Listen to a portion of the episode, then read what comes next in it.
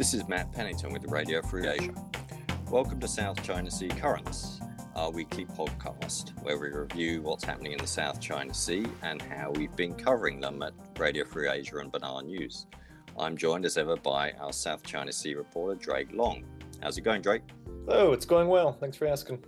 So, last week we looked at how China was laying undersea cables that could have military uses for its outposts in the Paracel Islands. This week we look at another activity going on in the murky depths of the South China Sea its deep sea surveys. Drake, with his trusty ship tracking app and his BDI, drew attention to two new surveys that China is conducting in contested waters close to Vietnam and Taiwan. This comes just a few weeks after China spent about a month surveying in Malaysian waters. That was an episode that prompted the US Navy to patrol the area. So, turning first to the new survey of Vietnam, Drake, what did you find? Right. Well, an actual survey hasn't begun yet, but what I found was a survey ship angling to enter Vietnam's exclusive economic zone, the Haiyang Dizhi 4. The Haiyang Dizhi 4 is in the same series of ships as the 8 and the 9, which we'll talk about a little bit later. But uh, basically, around June 14th, this survey ship showed up in the South China Sea near Fiery Cross Reef, one of China's major bases in the Spratlys, and it was drifting into Vietnam's EEZ and then all of a sudden its signal just cuts off. You can check the last transmitted coordinates, you can see its bearing, you can see you know how fast it's going, and you can say that definitively it was entering the Vietnam EEZ. We caught it about, I believe, 192 nautical miles from the coast, about 180 nautical miles from a, a tiny island off of Vietnam's coast.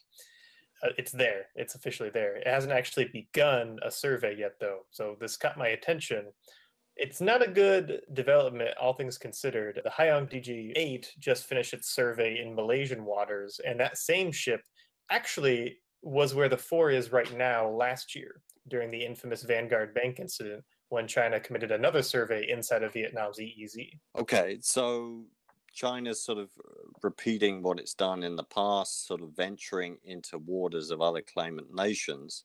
Why do you think China is doing this now, sort of on the verge of entering Vietnam's EEZ and perhaps conducting a survey there. Right. Well, if you look back at what the 8 was doing last year, the Haiyang 8, that campaign, by all accounts, was clearly meant to pressure Vietnam out of exploring for oil uh, off its southeastern coast with international companies like Repsol and Rosneft.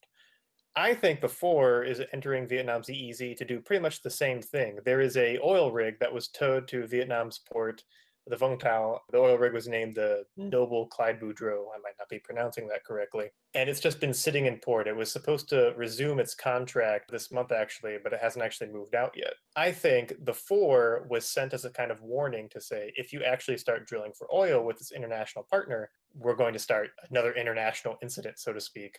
It's uh, it's another pressure campaign. And we've seen this before. I think it's especially interesting because, by all accounts, China's pressure campaigns are starting to work quite easily. You had the Spanish company Repsol, an oil company, sell its shares in three Vietnamese oil blocks to the Vietnamese state oil company. That, by all accounts, is a recognition of the fact that Repsol just knows that it can't function in Vietnamese waters anymore the Vanguard Bank incident really, really ended up turning sour for it because they had to cancel that project and they lost about 200 million US dollars, all things told, after the uh, survey ship ended.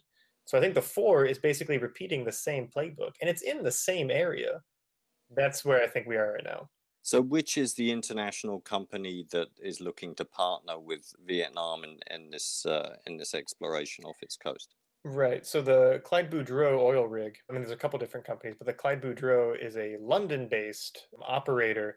Having said that, on the International Maritime Organization registry, it's registered to a company in Switzerland, and I'm pretty sure it's ultimately operated by Rosneft, the Russian oil company. These sorts of companies always have tons of different entities. It's always kind of hard to establish what's called beneficial ownership. But this looks like one of the last staunch partners of Vietnamese joint exploration are Russian oil companies. By all accounts, this is China trying to pressure them out of partnering with Vietnam, which is uh, significant because that's a major partner for Vietnam when it comes to its resources. Now, we haven't seen a reaction from Vietnam yet to the presence of this Chinese survey ship. Why do you think that is? Well, I think we have seen a response. The response is nothing at all. Uh, like I said, the oil rig that is supposed to be working in the Vietnamese oil fields is not moving right now. It looks like the contract might be delayed or even canceled. Last year, with the 8, the Haiyang 8, the Vietnamese prime minister essentially canceled that at the last second under Chinese pressure. I think what's happening is basically a repeat of that. By not drilling for oil, by not testing the waters, by not, I guess, challenging China's coercion here, Vietnam is giving response. Having said that, you know, there's still plenty of time left. Vietnamese foreign ministry spokesperson gave a statement, you know, last week that was in response to the undersea cable story about uh, China has no right to operate and do what it does in the Paracels and in the Spratlys. And I think that was a blanket statement for what they probably observed was happening in the South China Sea at that time. They probably saw this survey coming or some type of pressure campaign. And I guess other Southeast Asian nations are kind of looking to Vietnam to see how they respond to China because at the end of the day, Vietnam's probably got the largest capacity to, to stand up to China. Yeah, absolutely. They definitely have, I would say, the most bold approach to things. They definitely don't back down typically in situations like this. And I mean, they're still drilling for oil. Every other country, Malaysia especially, has kind of acquiesced a little bit to China and say, like, all right, we can't really explore for oil without Chinese companies. Why don't we just accept China's fait accompli here and pursue joint exploration partnerships? The country of Brunei has already done that. The Philippines is kind of angling for that. We'll see if that actually works out. Vietnam has not done that. They've vociferously not done that. They've continued uh, with their own oil exploration and tried to keep their international partners as best as they can. Nowadays, a lot of it is left up to the Vietnamese state oil company, Petro Vietnam.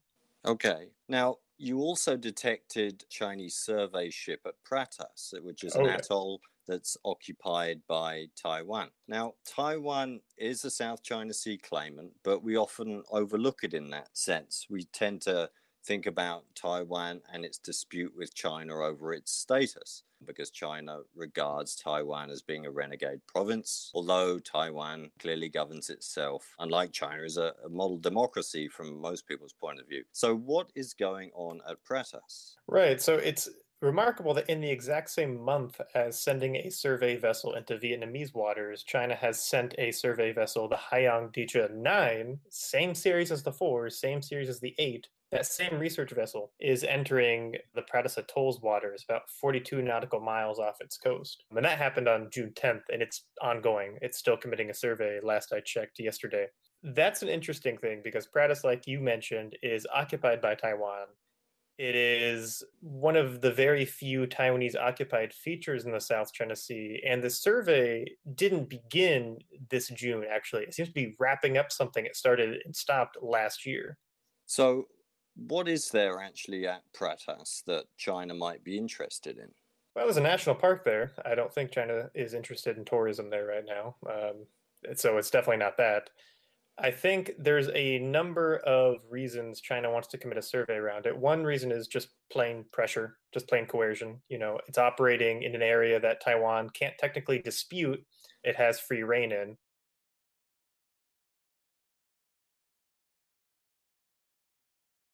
What we did notice most recently, we had our big feature on the 80 new features that China named and claimed back in April. The undersea features that China has named and claimed there and given like, you know, some very interesting names were all discovered or match up perfectly with previous Chinese deep sea surveys off of Vietnam's coast.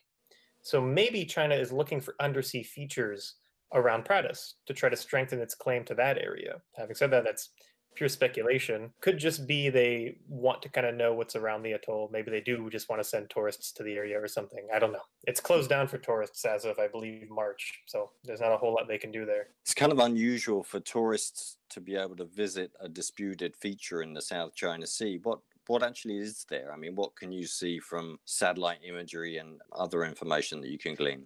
Well, there's not a whole lot. It's it's the atoll itself is just low-lying atoll. It's barely above water. There's some public facilities, some government facilities. Actually, the reason there aren't any tourists allowed on Pratas right now is because they're busy fixing up a lot of those facilities. It, it was deemed not safe for tourists to travel to. So the dearth of people there actually might be one reason why China decided to resume its survey around the atoll because they knew that there was no risk of running into a cruise ship or some passenger ship or something like that. Um, having said that, it has a small Taiwanese Coast Guard presence. We've conferred with the Taiwanese Coast Guard for this piece, and they told us, you know, they don't have radar that can detect anything past 42 nautical miles or past 24 nautical miles.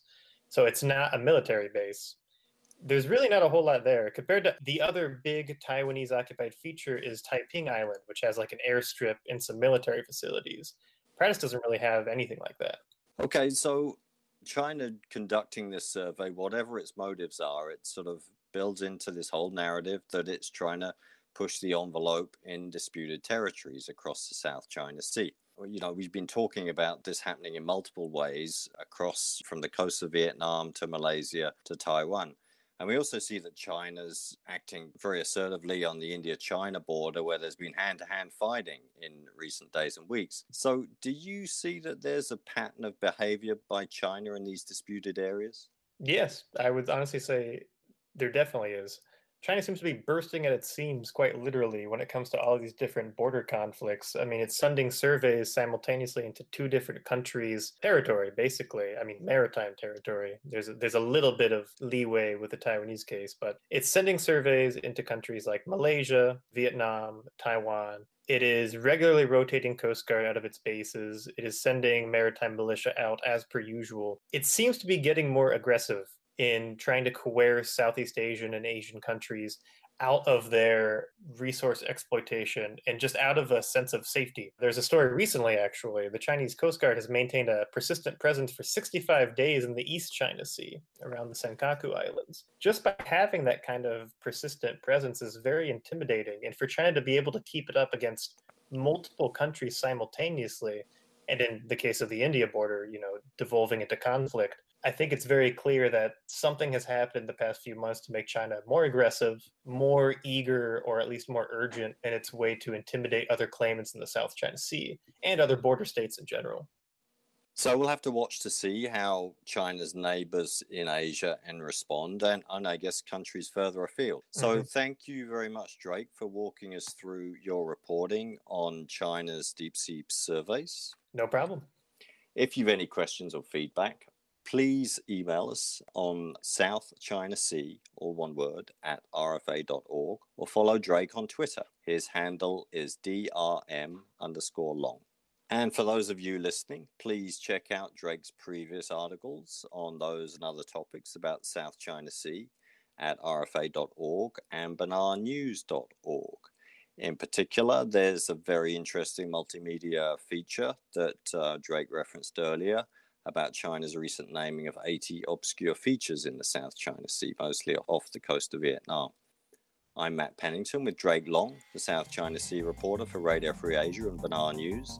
This podcast series is created by Leo Kim and produced by Radio Free Asia. Thank you for listening, and please join us again.